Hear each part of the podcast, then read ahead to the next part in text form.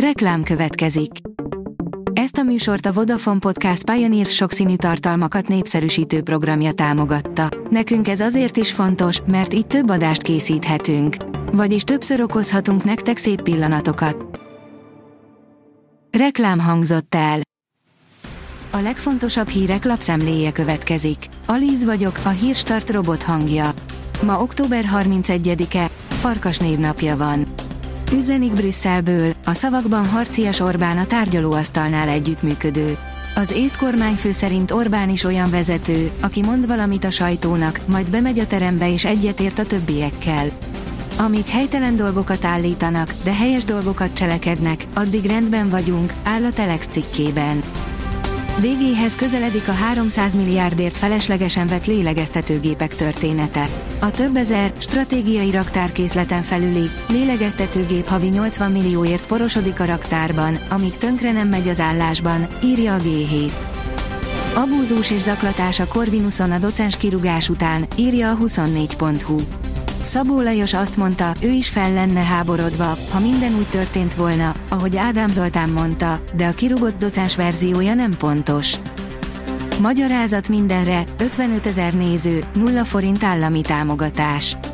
Hadik, 51 ezer néző 2,4 milliárd forintból. Reis Gábor még csak nem is pályáztatta filmje ötletét a kormányzati szervezetnél több sikertelen pályázat után, így a Magyarázat mindenre című filmjébe kerek nulla közvetlen állami támogatás került, írja a Forbes. A portfólió szerint sosem látott felvétel jött a Gáza elleni invázió kezdetéről, elsöprő páncélos rohamot indított Izrael. Felvételt rakott ki az izraeli védelmi erők parancsnoksága a Gáza térségében összevont páncélos alakulatokról, illetve a terület ellen kezdett támadás első műveleteiről. A videók valószínűleg több naposak, de műveletbiztonsági szempontból csak most jelentek meg. Bejelentette a Momentum, hogy jelöltet indít Horváth Csabával szemben Zuglóban. Rózsa András eddig alpolgármester is volt, erről a tisztségéről a kampány miatt most lemondott, áll a 444.hu cikkében. A Telexhez igazolt a Klubrádió egykori főszerkesztője. A média egy információi szerint Pataki Gábor, a Klubrádió egykori főszerkesztője csatlakozott a Telex stábjához, ahol fontos feladatot bíztak rá, áll a média egy cikkében. A vg.hu szerint elkezdődik az akkumulátor szakemberek képzése Európában, hirtelen 800 ezer ember kell.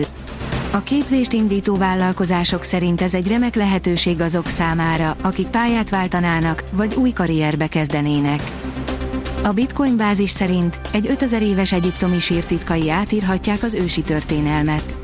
A Bécsi Egyetem kutatócsoportja egy 5000 éves egyiptomi sírt vizsgált. A Hír TV szerint háború Ukrajnában és a közel-keleten drónokkal és rakétákkal támadtak amerikai katonai bázisokat a közel-keleten. Műsorunk vendégei Vukic Ferenc katonai szakértő és Stír Gábor, a moszkvatér.com főszerkesztője voltak, később pedig érkezett hozzánk Toldi Otto, a Klímapolitikai Intézet vezető kutatója. A francia gazdák megállítják és megsemmisítik a Spanyolországból érkező termékeket. Az elmúlt héten több támadás is érte a határon a Spanyolországból Franciaországba tartó mezőgazdasági szállítmányokat. A francia gazdák spanyol paradicsomot és borokat dobáltak az autópályákra, áll a magyar mezőgazdaság cikkében. Bud Spencer lánya fantasztikusnak találta a Fradisták koreóját, írja a Demokrata.